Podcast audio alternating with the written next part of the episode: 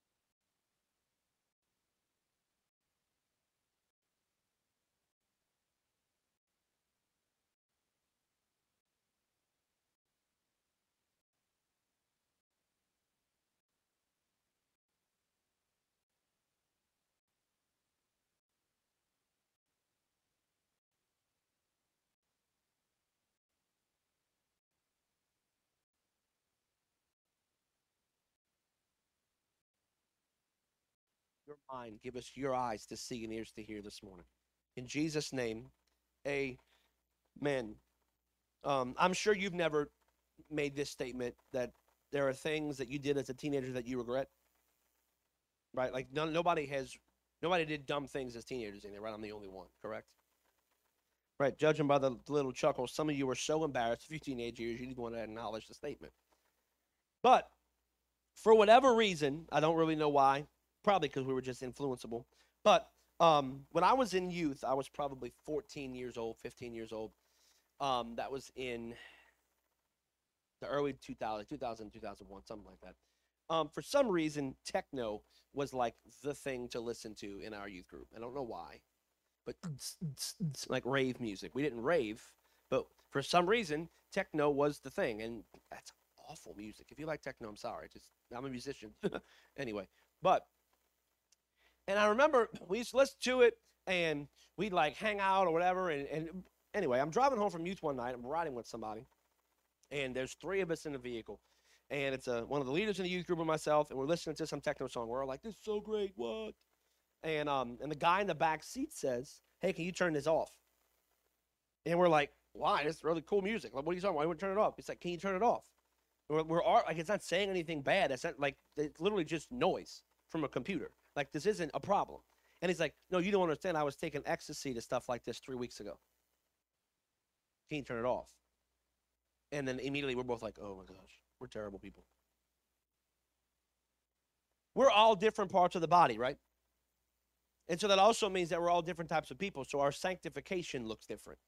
You've heard me give the analogy. If you call me from the airport and I'm at Delacroix fishing and you say, hey, meet at Lakeside Mall, please, I, and I'm coming to meet you, our, our journey will look fundamentally different, like we took two completely different routes and two completely different places, but we'll end up at the same spot.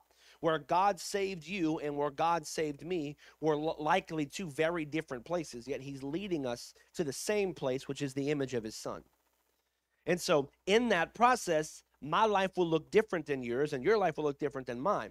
But we're all part of the same body. You may be the eyes, I might be the legs. We're both part of the same body, but we're probably going to argue over what's more important, sunglasses or pants, if you're the eyes and I'm the legs. Legs don't care about sunglasses, and eyes probably don't need pants. I don't know. Eyes might actually choose pants over sunglasses. I'm not sure. But the whole point is, is that there are going to be things that you are like, oh, this is nothing, that I'm like, that is like murder. And the whole point is, is that a lot of times in church, what leads to drama and issues and gossip and slander and cliques and offenses is these exact things we're talking about right now this morning, is the decisions that we have and we make in our personal lives. And so this morning, we're going to talk about what does God say about all this to hopefully get some truth to the matter and be able to live and honor God. Amen? Open your Bibles to First Corinthians chapter ten. When Brother Rath preached last week, he left me in a perfect, perfect spot. Before I read this, I want to give you one context here. Paul, in First Corinthians eight, in First Corinthians ten, and in Romans fourteen, Paul is addressing food being sacrificed to idols. That's what he's addressing. But he uses that situation to address the broader subject of Christian liberty.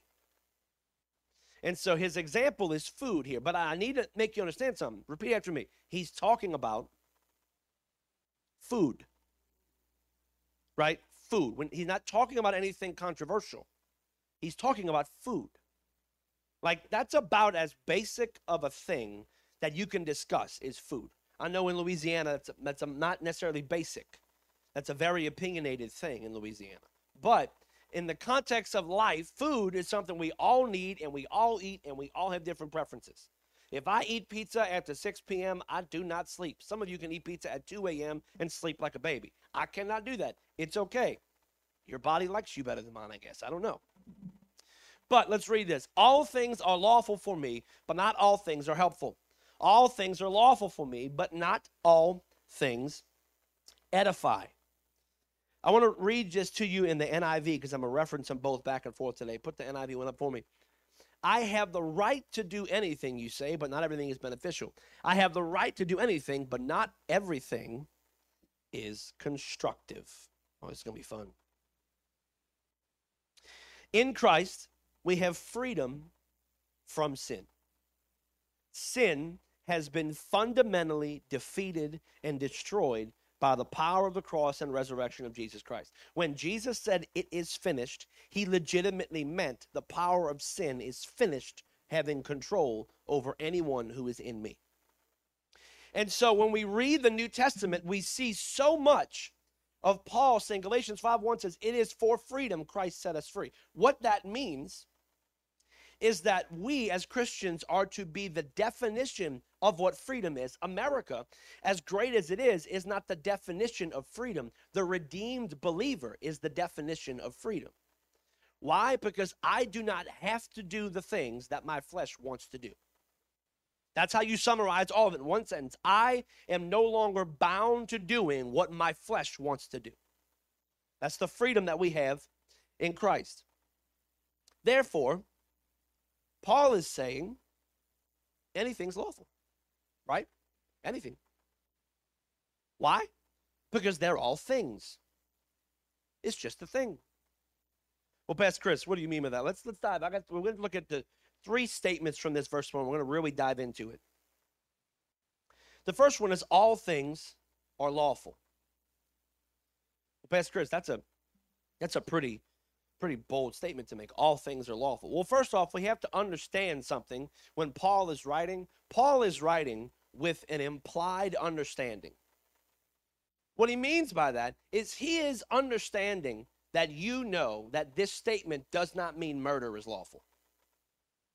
He's understanding that you know, he's writing this with the preconceived idea that I don't have to explain to you that sexual immorality is wrong, that murder is wrong, that, that idolatry is wrong, that sin is wrong. What you have today is you have people that will take this verse of Scripture and apply the grace of God for the sinner and take the grace of God and try and apply it to the sin and say that because all things are lawful, I can do what I want because I'm in Christ and I'm free from sin. All things are lawful. Now, we obviously know that that is not the case. Look at Romans six, verse one and two. What shall we say then? Shall we continue in sin that grace may abound?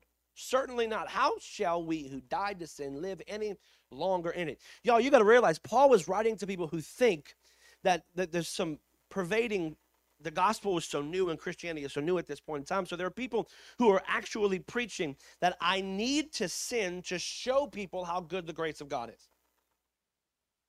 I need to go continue in this so I could show people how good the grace of God is.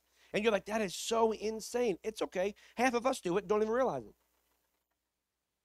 What I mean is we go and we do things we know we're not supposed to do, and then we come to church and we cry about how good and gracious God is, and then we wonder why we're in this cycle of depression and shame and guilt and condemnation. It's because we're living under some bad theology. When it says here, shall we say then, shall we continue in sin? No, sin is sin. So Paul is writing to the Corinthians believing that they know sin is wrong. So before we go any further in this message, can we all agree that sin is wrong? Okay, good. Just making sure. Just making sure. Now, let me let me let me break this down for you a little bit. Certain secular songs are not sinful. Ephesians four twenty-nine says, "Let no unwholesome talk come out of your mouth." My wife and I's first dance at our wedding was "At Last" by Etta James. Why? Because we dated six and a half years, which felt like six and a half decades. And when we got married, if you've ever heard the recording of the song, it's like the very pretty string intro, and it gets silent, and she goes, "At last," right? Well, when, when that phrase was sung, we got an applause from the reception. They're like, no, like people are like, no, legitimately, at last, they're finally married. We had people who were waiting to schedule vacations with us because we wouldn't take trips with them because we weren't married, right? Because we were honoring the Lord. It was, and, and when I when that song comes on right now, is that a worship song? No. Is it, a, is it a sinful song? No. Why? Because I can sit back and listen to Etta James sing "At Last," and all I'm thinking about is how God sent me my wife, and at last, we waited six and a half years, honored God, and he gave her to me, and she's mine. I'm not sinning.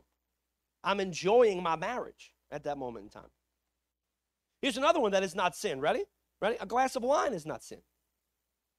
I sat down with a cardiologist that had some chest pains a while back. We were, we were concerned because of my, my family's heart history. Like everybody, like the whole tree, not just a couple branches, the whole tree got heart issues. And so I started having these chest pains, and then I went to the hospital. They did the full cardiac workup on me, the whole nine yards, to come to find out I was having what's called esophageal spasms, which mimic heart attack symptoms because of where the spasm takes place. It feels exactly like a heart attack. And since I know all the symptoms of a heart attack from my dad and my grandfather, I'm like, I'm having a heart attack. Anyway, meeting with the cardiologist, the guy tells me, hey, you really need to consider adding a glass of red wine to one or two meals in the evening but for the sake of your heart health because of the history. Well, my first response was, that's sin. I'm not having an ounce of alcohol in my mouth.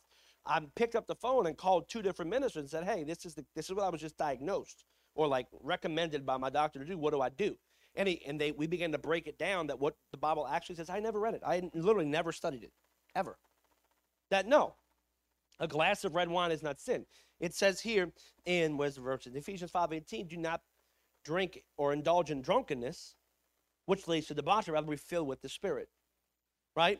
So the glass of red wine is not sin. That, some of y'all are getting a little antsy. It's okay, let me preach. Keep hanging with me. A Saints game is not sin. But Galatians five twenty-one puts wild parties in the list of sins of the flesh. So if you can go to a Saints game and not become a buffoon, you can go to a Saints game. These things are not sin. What happens is when we get saved and we come to the Lord, the Holy Spirit comes inside of us, and y'all need to hear me on this. The Holy Spirit comes inside of us and begins to change us by changing the way we think. Romans twelve two. We begin to trans be transformed into the image of who Christ has died for us to be. And he begins changing us. And we begin laying down our old man and picking up the new man. And we begin becoming a new person. And then what the, what the enemy does is he waits and he watches. And as we begin transforming and as we begin being more like Christ, he begins to send the spirit of religion after us, which then causes, which hijacks our sanctification process. It, he it literally, it's like a like a like a carjacking.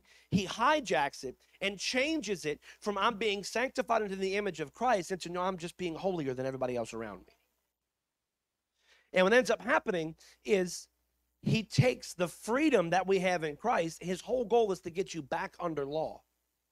Because if he can get you back under law, there will be no joy in your Christianity. There will be no love and no laughter and no life because Christianity will be boring, right? When I've always said Christianity is not boring, you are. He's not boring. Religion is boring because all the joy gets sucked out. I'm doing motions. I'm doing a checklist. And I remember life, I felt better in the world. It's a backward attempt to get you back to who you used to be because he removes all the joy. He hijacks the sanctification process. And so it says here that all things are lawful. Repeat after me. It is okay to have fun. It is not okay to sin. All right, now point two. All things are not helpful. Oh, Jesus. Put up the verse in the, the New King James for me.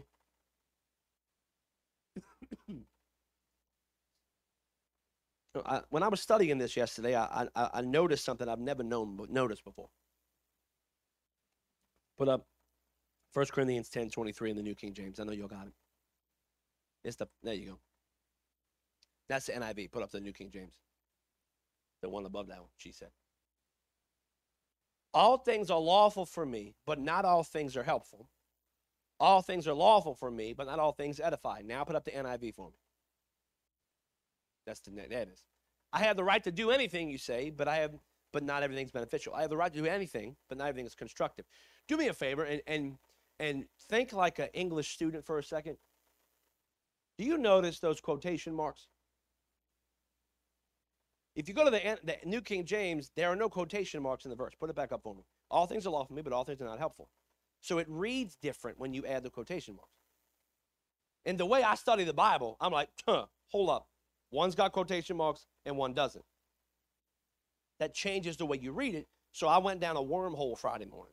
I mean, I had all the study Bibles out. I had all the commentaries out. I had the commentaries on the computer. I went to town on finding out why some have quotations and some don't. And I, I figured it out. I found it. All of, just about all the commentaries and all the writers say that Paul here is not making the statement, and I, all things are lawful, not all things are helpful, as if just a teaching moment. Like, all things are good, but eh. No, what he's doing is he's actually, in a sense, sarcastically mocking the mindset of the Corinthian church. In, the, in, in Corinth at this time, there was a massive push of what's called hedonism. Hedonism is the exaltation of the, of, of the, of the flesh, where the primary goal in life is for the flesh to be pleasured at all times. So you just give your flesh whatever it wants. And there were people in, in Corinth, in the Corinthian church, who were trying to teach in addition to the gospel, because this happened all over the early church, people adding things from the culture onto the gospel. They were adding a hedonistic nature to the gospel in this context. I need to give my flesh whatever it wants so that I look happiest, I look the most joyful, and I'm the best example of, of, of the gospel. And so what Paul is saying is, ah, all things are lawful, but not all things are helpful. You say all things are lawful, but not all things edify. Paul is quoting them and then canceling out their own argument. There are so many people who build bad doctrinal basis for doing what they want to do on this verse of scripture because they just never studied it. Now, in the N I V, it says, I have the right to do anything, but not everything is beneficial. I have the right to do anything, but not everything is constructive. You do realize we have rights that are not biblical, right?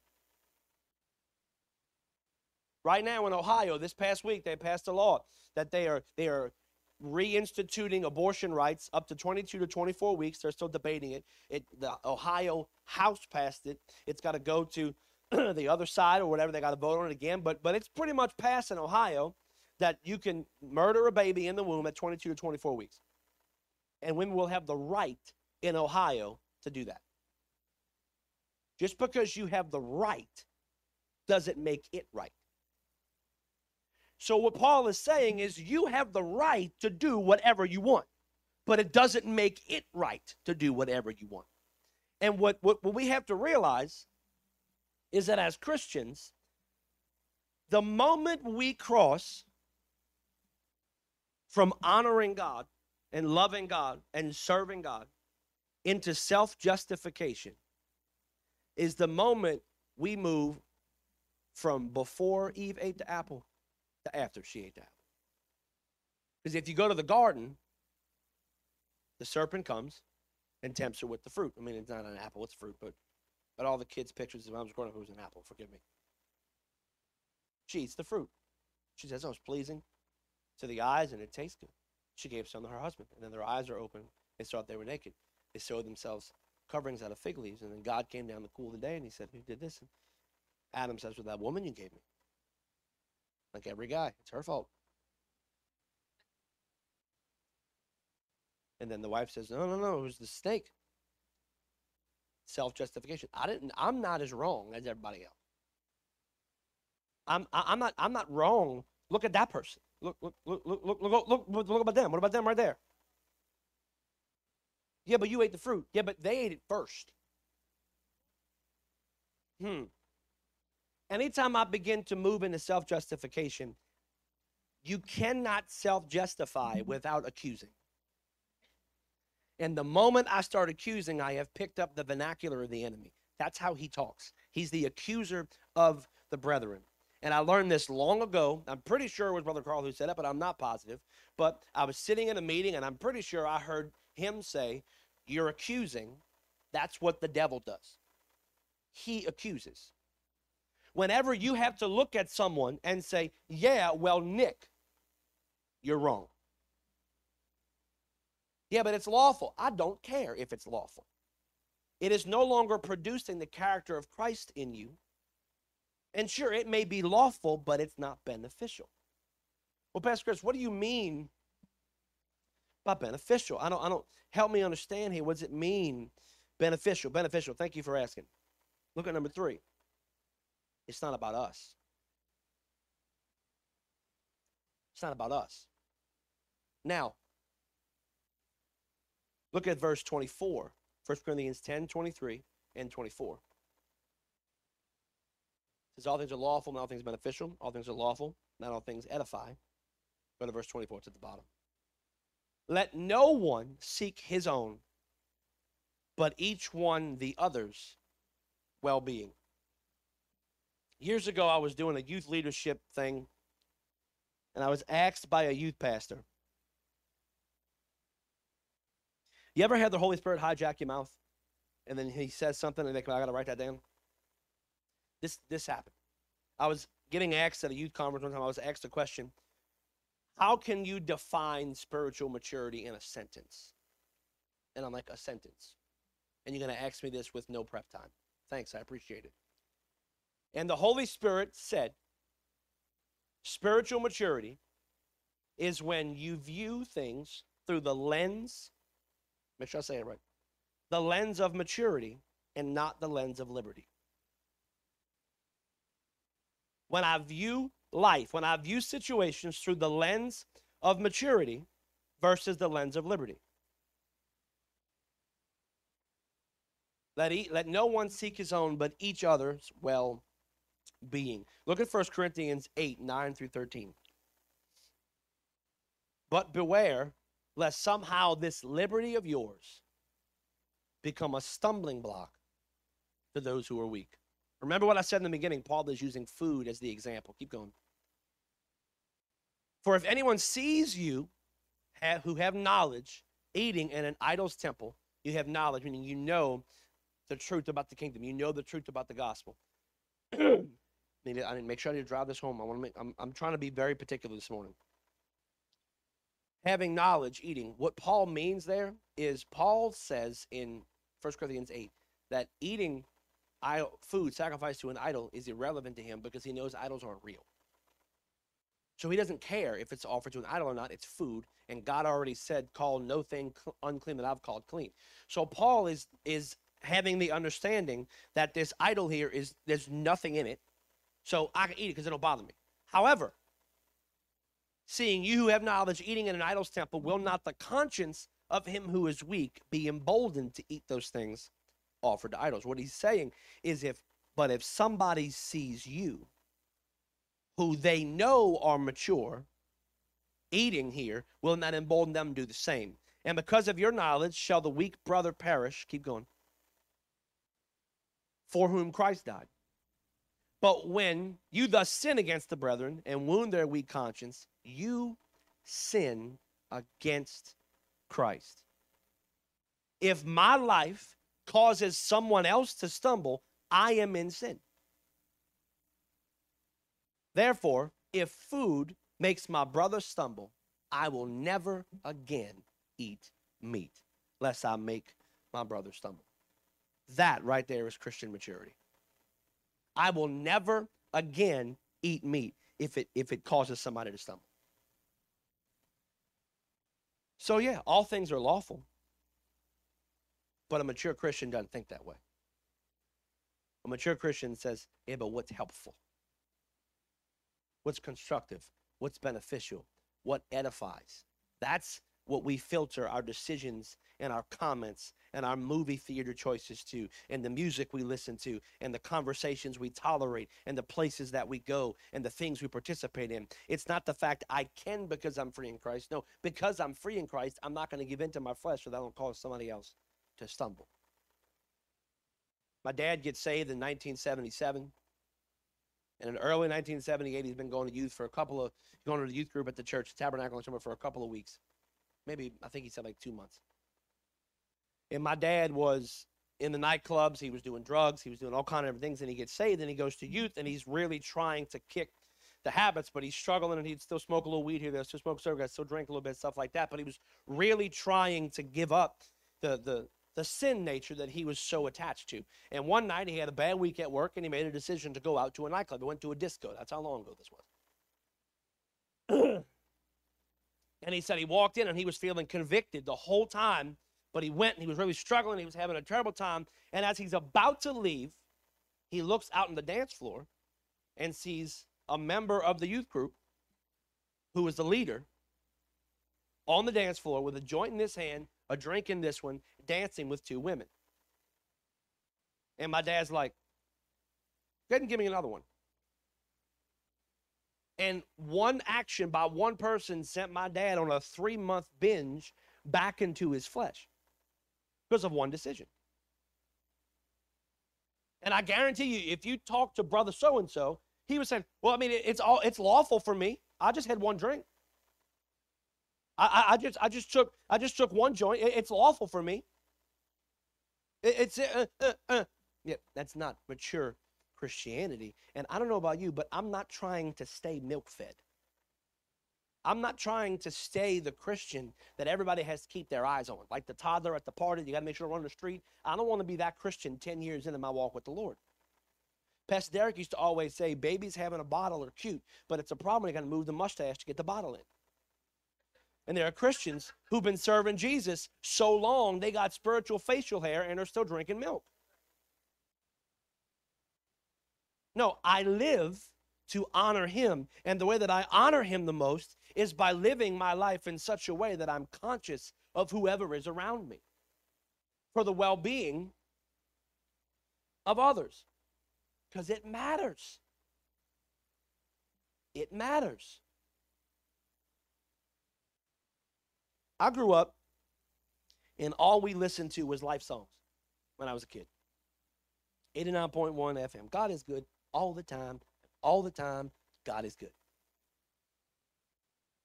And when I started playing guitar, I was fourteen. My dad felt it was his parental obligation to let me listen to what actual good guitar playing is. And so for the sake of my musicianship, I started, he started letting me listen to Boston and Leonard Skinner and Bad Company. And I don't, I have no memories of this in the world, zero. But I'm listening to Freebird and being like, I want to play guitar like that one day. Good Lord. And so I started learning to play guitar, and I have learned, I've actually used things I've learned from learning that music in worship. Because I have no attachment, my sin nature has no attachment to any of that stuff. One time, me and my dad are riding together, and I, I used to put it on because it's something we would connect over, the guitar work and things like that. And one day, my dad's been serving the Lord since nineteen seventy-seven. This is probably two thousand thirteen. We're in the car together. So it's forty-something years. And I had some song on it. He said, hey, can you turn that off? And I said, why? He said, for some reason, I'm remembering how loaded I was when I saw them live. This is forty-something years later. Sure. I didn't know. Skip. Went to something else. Why? Yes. I am not more important than his well-being. I am not more important than your walk with the Lord, my personal liberty. But see, there's one more layer here to this. See, it's not only about, do, yes, sure, I can do things, but should I? Does it benefit you? Can you handle doing those things, or does it bring you too close to who you used to be? Second of all, the people that you're watching, people that are around you, people that, that are connected to you. Does it bring them close to who they used to be? But there's a third one. Imagine if when I'm getting married to my wife, I tell her, baby, I love you so much. And our wedding vows, and I, I promise that I'm not going to date any more women. Amen.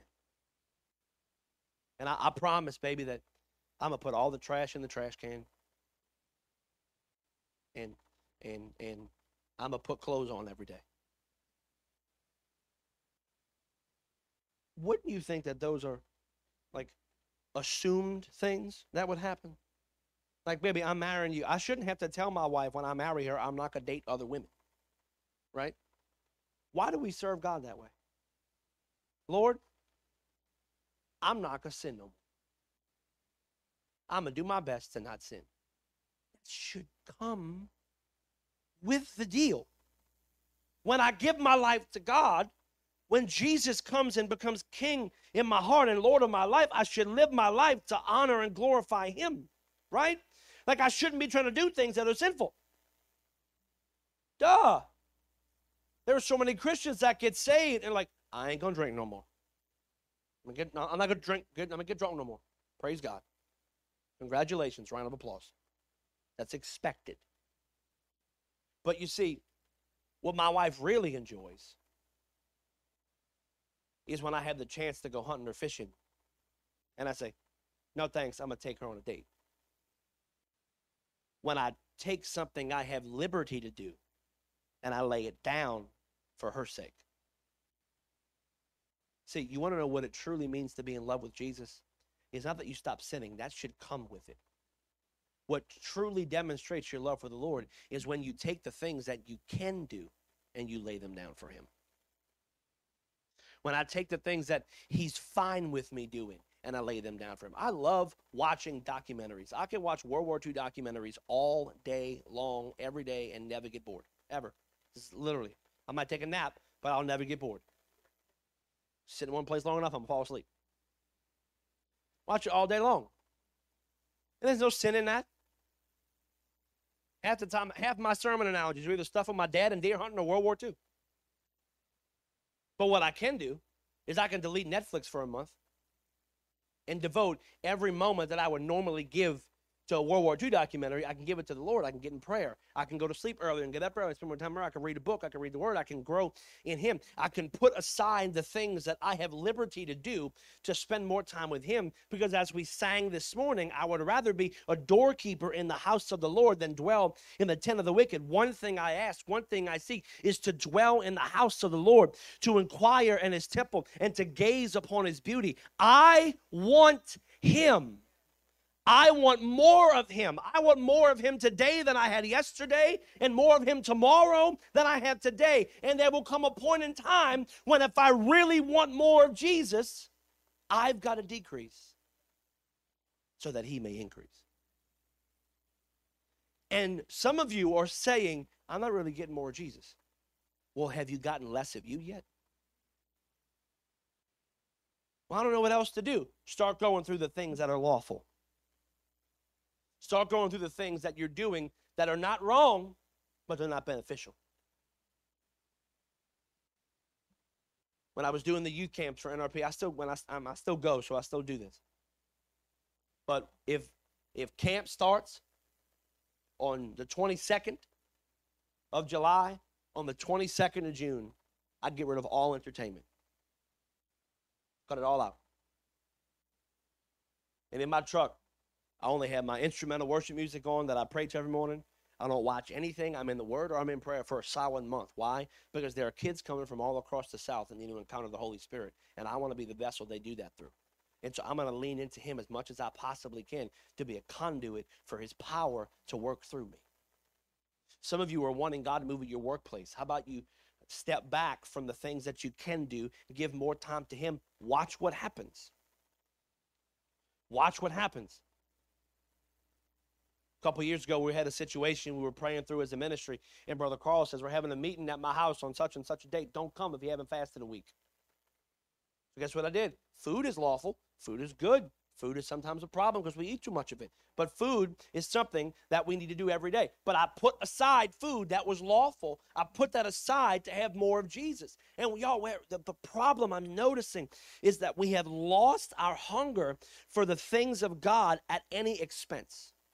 We have lost the desire for when was the last time He blew my mind reading Scripture? When was the last time He overwhelmed me in my prayer closet on a Thursday morning? When was the last time that I walked into church not needing anything to get me in the mood to worship? Because when I got up, He was already by my bedside, because He's been by my bedside every morning all week. When have we? When will we get back to loving and following Jesus with every ounce of who we are, and stop trying to figure out how much of the world we can keep and still be right with God, rather than how much of God can I have while still being stuck on the earth?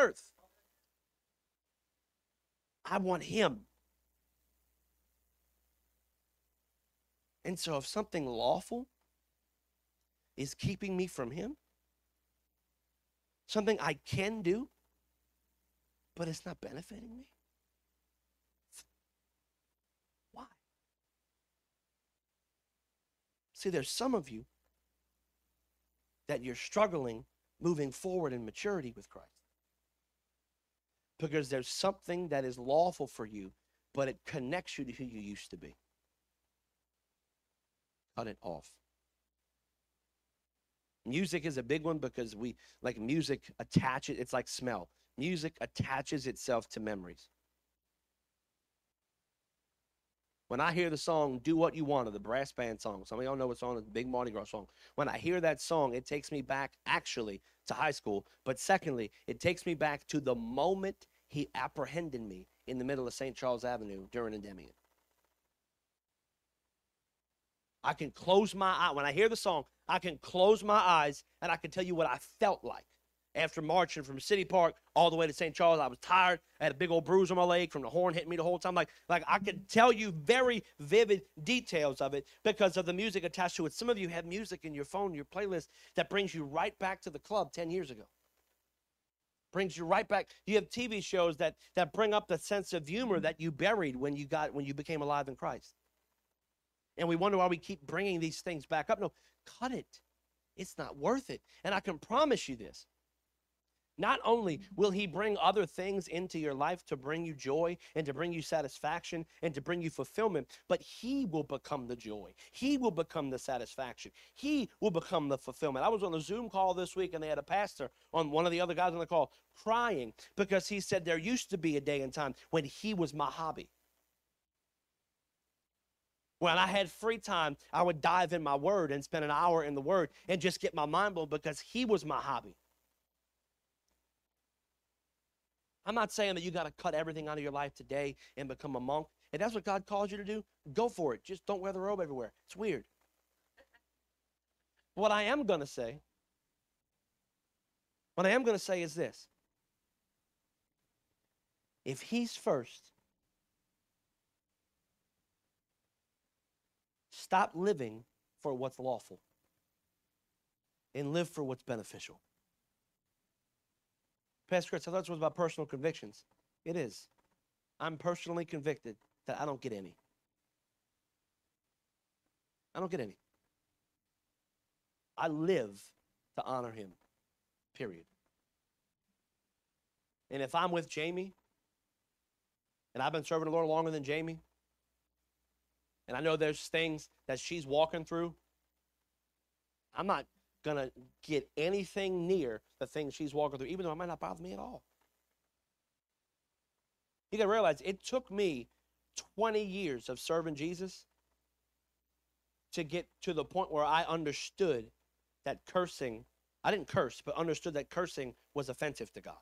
Because I grew up in hunting camps, and they sometimes say other words that aren't profanity in hunting camps. And so when a movie would be on and they'd be dropping F-bombs every ten minutes, it did. It literally was just like, oh, whatever. It, like, I, wasn't, I was numb to it because I heard it so much. And finally, when I get the revelation on Ephesians four where it says, let no unwholesome talk come out of your mouth, that's unwholesome talk. And I'm realizing, well, that actually offends him. And if I'm sitting there listening to it, I'm acknowledging and endorsing something that offends the one who died for me. That's Christian maturity. I recognize I need to stay away from that. I can be around it and not judge you if you're doing it and you're still working through it, or it's a lost person. I'm not going to expect a lost to stop cursing. It doesn't make me like, oh, I can't be around them. That's spirit of religion. But I'm not going to tolerate it because I want to honor him. I want to live for him. So what does God say about personal convictions? What he says is honor me. And if we can make every decision through the lens of spiritual maturity and not through Christian liberty, watch how much easier it is to share your faith with people, to love people, to not find yourself in simple, I'm not in any more drama. I'm not m- nearly as much issue as I used to be. Why? Because I'm him. And you'll find he just shows up. Yesterday morning I got up. We had a wedding the night before, so all four kids slept on bananas. And I woke up, and I was going to work on the message. I finished it yesterday morning, which is late. I'm usually done by Thursday, so I was up yesterday morning. I got up. And normally, right, you go get in your prayer closet, and you, you've experienced this where you got to get in your prayer closet. You got to kind of get it going. It, it, it like it, it might be a little rough. I woke up, and when I got to the coffee pot, the Holy Spirit hit me. Could have been a coffee, but I put my AirPods in, and I sang in the Spirit for ninety minutes yesterday morning. I'm talking, me and Jesus had a moment yesterday morning that beats just about every church service I've ever been in. Because it was me and him at my back patio. I was supposed to be studying, and I wasn't studying. I was studying him. I was enjoying him. What could I have been doing? I could have slept in. It's not sinful. I could have watched a documentary. I could have had breakfast with my wife. I could have went for a walk. I could have went and met somebody for the church for breakfast. I could have done all of those things, and none of them would have been wrong. But in that particular moment, I said, I want to be with him. And so I laid down what I could do for something I should do. And he met me. If you want him to meet you, maybe lay down something you can do and give it to him. Would you bow your heads this morning?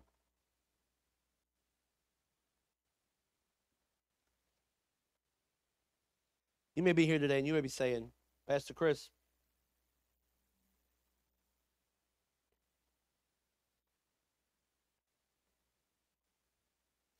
this is another one of the messages that doesn't have a lay hands on response. This is a you got to get up and walk it out response. You may be here saying, Pastor Chris, I've I have been living my life based upon what's lawful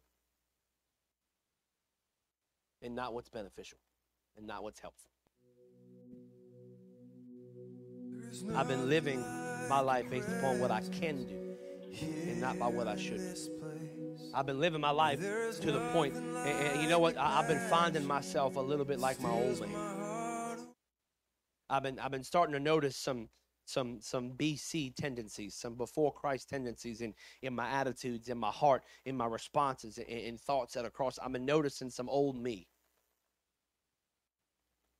And we just got to repent. Got to say, Jesus, like I, I I need I need more of you.